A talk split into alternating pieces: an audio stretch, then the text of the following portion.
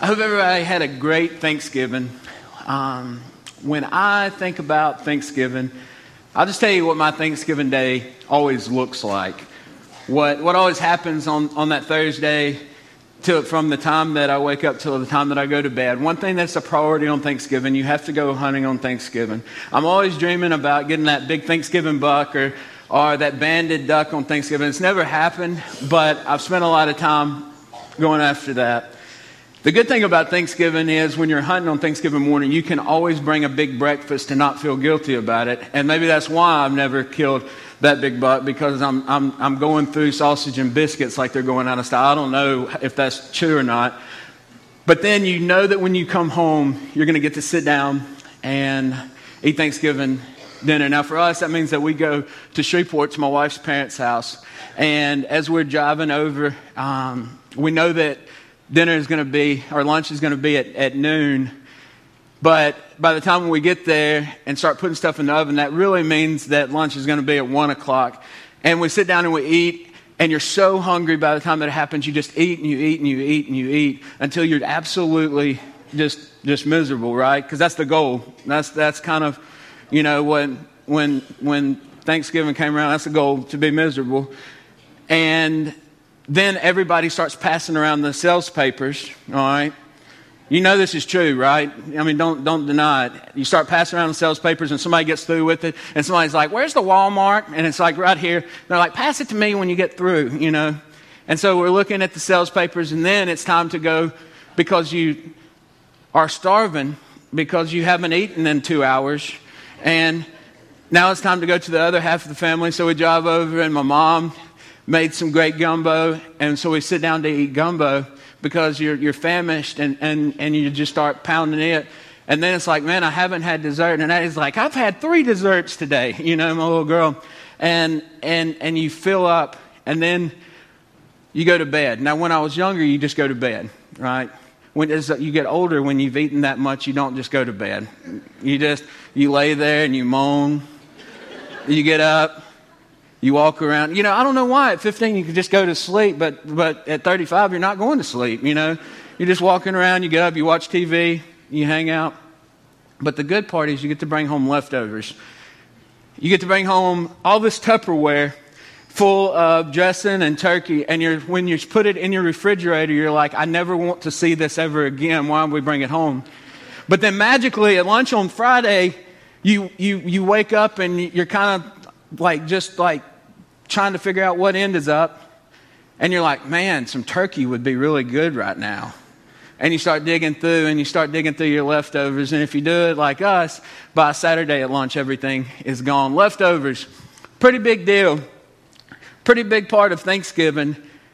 What we're going to look at this morning is, is what do leftovers look like in the, in the Christian walk. Clayton and I talked several weeks ago when Chris asked us to preach, and we said, what if we, what if we, you know, let's pray about it. Let's really think about it. What if we preach on the same passage this morning? Um, and we kind of started talking and got to this idea of, of leftovers and kind of asking ourselves a question Are we bringing God our leftovers? We're going to be in Malachi chapter 1 this morning. If you have your Bibles and you want to flip there, it's the last book of the Old Testament right before Matthew. We're going to be in Malachi chapter 1. And what is being addressed through the prophet Malachi is this idea of bringing God our leftovers. And what does God have to say about it? What I want to do this morning is ask, ask three questions that I think that Scripture answers as we walk through this and see where we land with this and then also, what do we need to do about it? So, the first question that I would ask is what is the problem? What is the problem that's being addressed here in Malachi? And if, we're, if you have your Bible, we're going to start in verse 6. Malachi 1 6. It says, A son honors his father, and a servant his master. If then I am the father, where is my honor? And if I'm a master, where is my fear, says the Lord? Verse uh, the host to you, O priest who despise my name. But you say, How have we despised you? In verse 7, It says, by offering polluted food upon my altar. Now, I want you to grab that, what he says. By offering polluted food upon my altar. But you say, How have we polluted you? By saying that the Lord's table may be despised. God lays out the problem to these priests.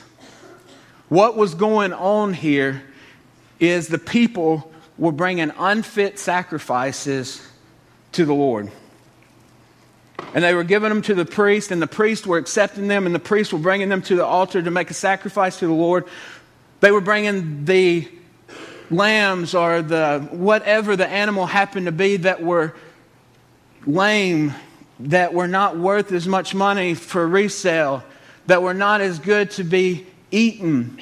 They were bringing the leftovers, the, the, the sacrifices that they couldn't do anything else with. And maybe justifying it in their head, they were like, well, we're going to burn it up anyway. Let's just go ahead and bring this to the Lord, and that will be fine. And what God has to say about it is that He's got a major problem with it. He's got a major problem with it. He said, You're bringing polluted food to my altar. I want to ask you, for us today, what does that, what does that look like? And I, my question that I would pose to us are we bringing a polluted offering to the Lord? Offering, we automatically think about money, but, but, but, but maybe it's just more than money. Maybe it's our service. Maybe it's our, our time that we are spending with God. Maybe it is the way that we are serving inside of the church. Maybe it's the way that we are sharing Christ with others. Maybe it's just the amount of time that we allot to God every day. A lot of times when I'm talking with students, I'll ask a key question. I just kind of, it's just kind of my catch question with students of how are you doing with God? How are things with you and God? And a lot of times, you know, when we're talking, if things aren't going well, you know, obviously they'll say, well, things aren't as good as they could be. And, and so my next question is, what is keeping it from being as good as it could be? Nine times out of ten, the answer to, my, answer to that question is well, the, things are so busy and I've got so much stuff going on and there's so many things that are happening in my life right now. And I'm trying to get through school. I'm trying to, school is tough. I got a lot going on with sports. Practice is long. And by the time I get home in the evening, I am struggling to find time to spend time with God. And so we talk about how to rearrange priorities and things of that nature. But I think that this is very true for us as well as adults that it is really easy to let other things encroach and to keep us from having the quality time that we need to be spending with God, the quality time that we need to be serving God. And so, if this is us asking this question ourselves, how are you doing with God right now? And God answered that question for you. Would He say that you are bringing me your leftovers? So that's the problem that he's addressing. The next thing that he addresses after that is what do we do about it? If there's a problem, then we've got to address and say, okay, there's a problem. If we don't address that there's a problem and admit that there's a problem, there's nothing that we can do after that. But then after that, we've got to decide and what are we what are we going to do about it? How how is this going to look? And and and and God goes on and explains what he has to say about the problem. In verse 8, it says, When you offer blind animals in sacrifice, is that not evil? And when you offer those that are lame and sick, is that not evil? Present that to your governor. Will he accept you or show you favor, says the Lord of hosts? He says something really big here. He said, basically, what he's getting at is, guys, you're offering your best in other areas of your life without question. You're offering your best in other areas of your life, would you, would you consider bringing the governor this lame sacrifice? Would you consider bringing the governor this blind animal? No, you're going to bring him your best. Why? Because you know that there are repercussions to what you're going to offer him or what he expects from you. And you see that person face to face. And my question is, why do we do that? Because I know that I do that. I know that I do that at times. I shortchange God, but I won't shortchange somebody else that's in authority in my life. I'll make sure that I work really, really hard at work But then it's really easy for me to shortchange God and my time that I spend with Him. And my question is, why, why do we do that by our very nature? And I can't help but believe that we know that God is gracious. We know that God is forgiving. We know that God is loving. And it's really easy for us to say, you know what? If I mess up, God's going to forgive me anyway. And I know that I've done that in my life at times. There's a guy named Dietrich Bonhoeffer. He was a Lutheran pastor in the 40s, uh, late 30s and 40s. He was, a very, he was in direct opposition. He was, a, he was a German Lutheran pastor, but he was in direct opposition to Nazi Germany. And he wrote a book. It was, it's called The Cost of Discipleship. I'm going to tell you that if, you, if you've never read that book, I encourage you to get it. I also want to give you a heads up. It's not going to be like an afternoon read or an early evening read. It's pretty, it's pretty thick, heavy stuff. It's not going to be like flipping through the Hunger Games. It's, it's going to, it's going to, you kind of read a paragraph and then you sit back and you're like, all right, what did that even say? How, how, how in the world? But he talks about this idea of costly grace and cheap grace.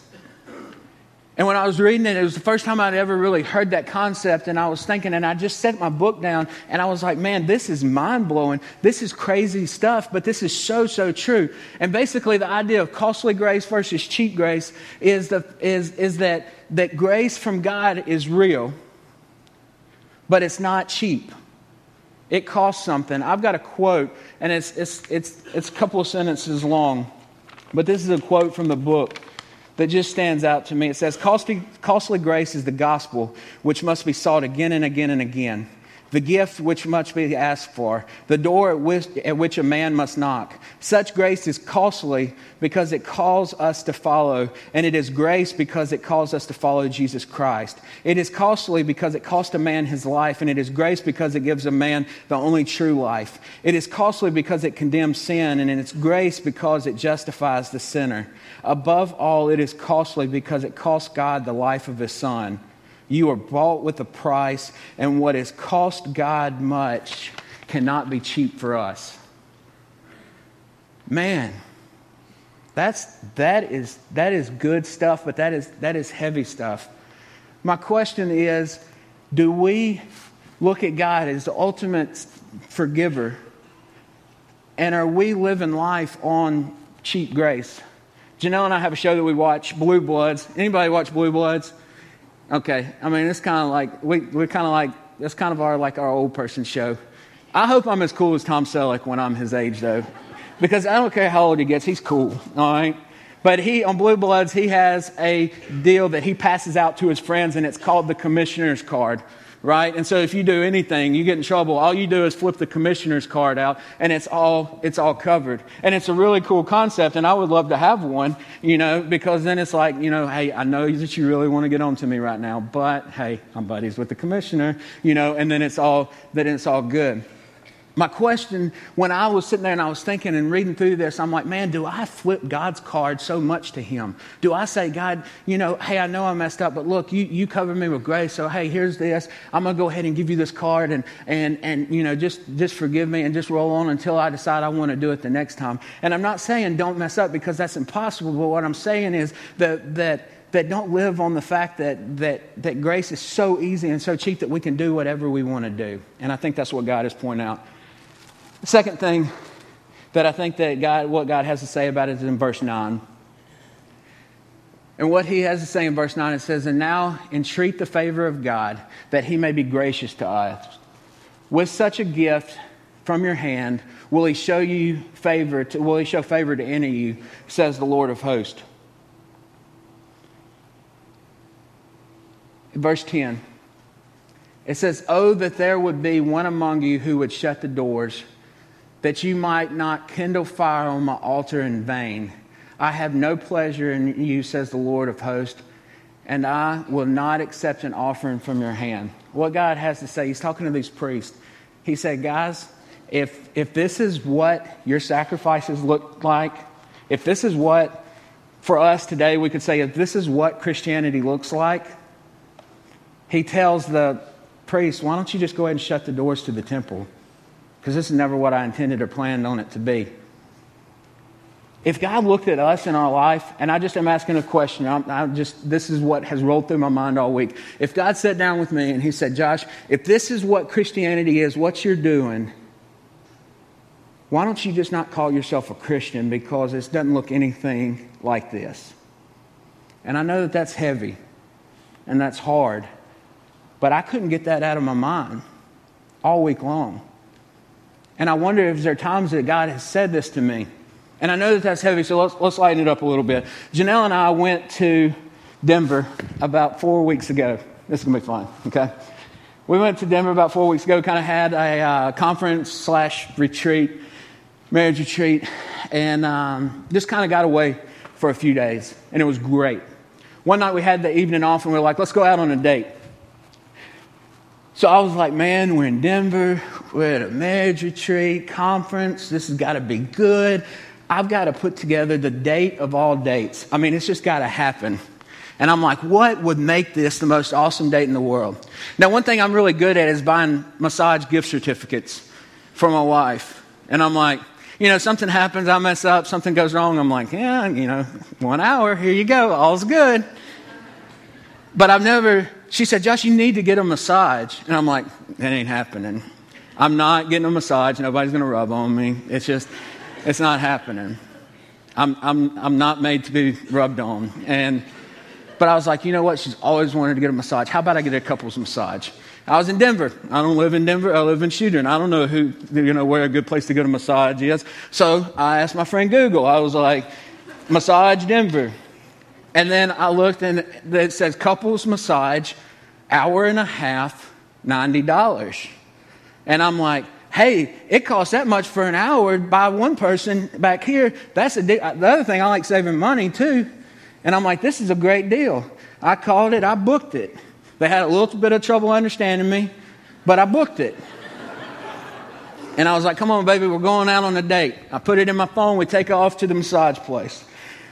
When we get to the strip mall that it's in, I'm like, is this the right place? And it says like, you know, like heavenly massage or whatever. And I'm like, there she is, Janelle. I said, come on, baby, let's go get her massage. I knew that we were in trouble when we walked in and we sat down in the waiting room and there was a huge fish tank that didn't have any water or fish in it. And I was like, this is not good. And they took us back and they said, we've got a nice couples room for y'all. And I was like, this is so bizarre. And we walk in, and they're like, We're going to massage your feet first. And I'm like, I don't really want you touching my feet. And Janelle said, Shut up and just t- get the massage. And I'm like, Okay. She's over on this side of the room. I'm on this side of the room. They put my feet in the warm water. And I'm like, This feels pretty good. Just let me hang out here for a while. And she's like, I'm going to come rub your feet. I'm like, I don't want you to rub my feet. And she starts rubbing my feet, and I'm like, This is not that bad, you know? And I'm like, She said, You're, you're tense. You need to loosen up. I said, Lady, you're rubbing my feet. I'm, I'm Uh, this is not relaxing to me, but I'm working on it. I'm trying. Be patient. And she gets to my toes and she starts rubbing on my toes, and it is the most ticklish thing I've ever felt in my life. And we're sitting in this quiet room with this low music, and I'm like, oh my gosh, this is really tripping me out. And, and she's rubbing on my toes, and I'm like, I can't take it. I'm going to scream. I'm going to scream. I was like, just make it through it. Just make it through it. And I'm like, she's only three toes in. I can't. And I just start screaming, laughing. And, and and I mean, she's like, what? And I was like, you're tickling me, lady. And Janelle is sitting over there. She's like, oh my gosh, just shut up. And, and she keeps on. I'm like, look, just quit with the toes. It ain't, it ain't relaxing. I, my toes are good. And then she says, okay, it's time for your massage. Now, me and Janelle had already talked about this, and we said, okay, we're, we're getting a massage. And I said, Janelle, I said, what, tell me, give me, I like to know what things are going to be before I walk into a situation. And she said, well, look, you're just going to get on the table, you're going to take your clothes off. Whoa! Not happening.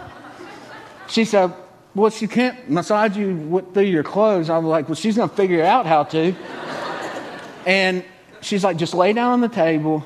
They're going to put a towel over you. And you're going to get there. just relax. Just close your eyes. She says, Well, go get on the table. She said, Take your clothes off and get on the table. They walk out, and I look at Janelle and said, I'm not doing it. She said, Josh, you're not going to embarrass me. Take your clothes off and get on the table. I said, Well, I'm leaving my drawers on. and she said, Josh, whatever. I got on there and I put my towel around me and I laid down on the table and she comes in and she says, Are you ready? And I'm looking at my clock. I'm like, I'm ready for this to be over. And she starts rubbing my back, and then the next thing I know, okay, this is not going to be bad. She rips my towel down and she pulls my undershorts down, and then she just goes to massaging. And I'm like, this is why I don't do this. And I'm like, this has got to be as bad as it is. It's, gonna, it's not getting any better. And then the little lady jumps up on my back. And I'm like, she's not on the ground anymore. She's on my back. And she's got her feet on my honey, and she's got her hands on my shoulders, and she's rocking around. And I'm like, this, I've got to get out of here. And then she finishes out, and she's coming down my back, and, and I'm like, I'm so tense and I'm so miserable. And then she comes down and she gets down to my, to my honey and she goes, Kapow! I was like, done. I'm out. I'm out.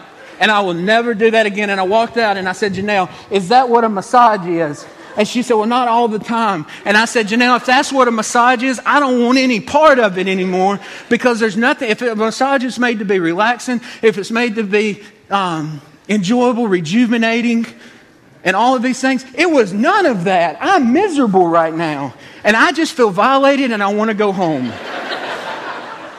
and I wonder when God sits there and he looks at this and he's looking at this situation and he's talking to these priests and he's like, guys, if this is what Christianity will be, if this is what your sacrifices to me are going to be, just shut the doors because it's not ever what I intended. And I wonder for us this morning, is that what God is saying?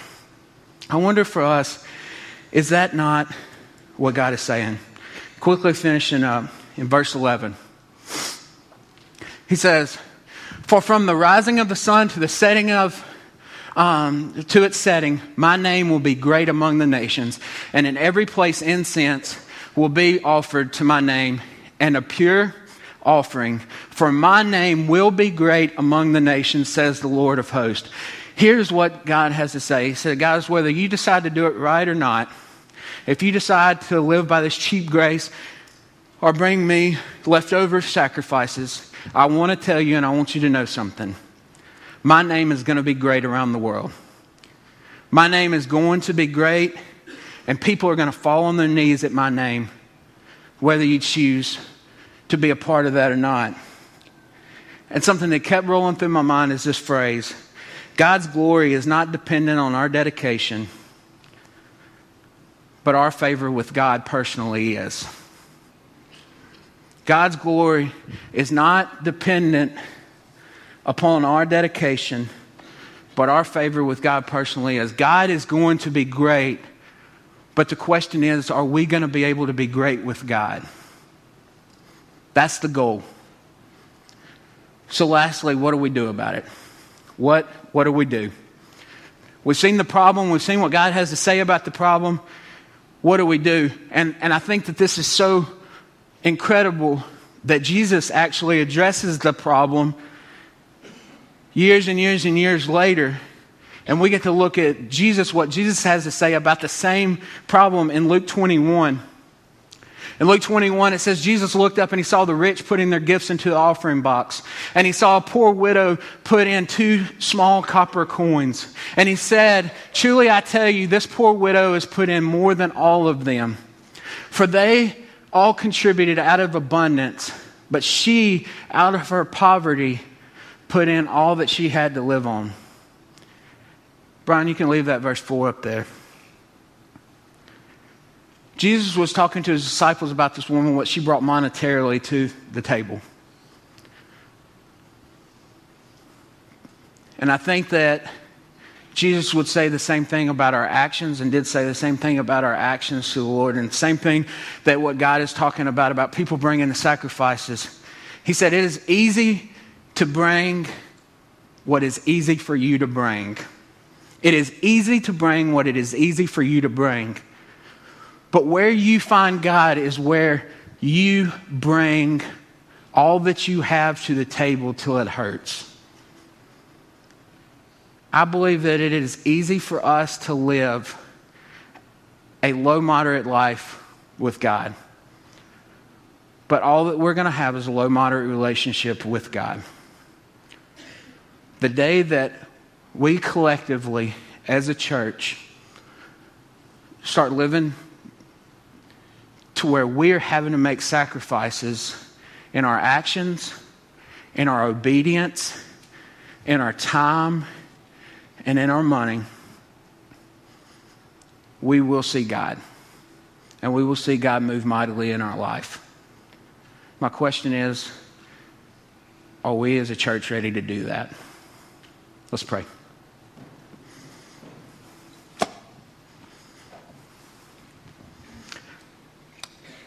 As we prepare to pray, I, I just want you to think about this question. Where are we living cheaply for God? In what areas of our life? Is it our time that we spend with Him? Is it with our service to His church? Is it with our evangelism and sharing Christ with people that we come in contact with? Is it simply by our moral actions? Is it with our money? Where are we living cheaply with God? Where are we bringing Him our leftovers? And the second question is then, if this is our problem, what are we going to do about it? Are we just going to keep on keeping on? If you're anything like me, you've hit a spot where you know that this, hey, it's not working anymore. This that I'm doing, it's not working anymore. It's easy, but it's not working. So, what are we going to do? I encourage you I've to do this this morning. This week, as I read this, I just became extremely convicted all week long about it. And I just had to kind of fall before God and take some honest looks at areas of my life. Say, what, what do I need to do? God, what do I need to do? I don't want to live cheaply anymore. I don't want to live easy.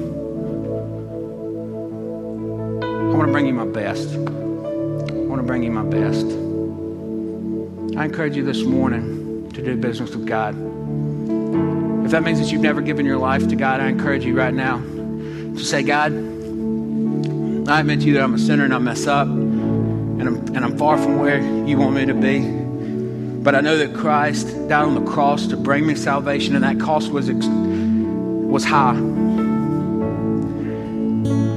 God, I want to give you my life completely that I can live 100% for you. Save me today.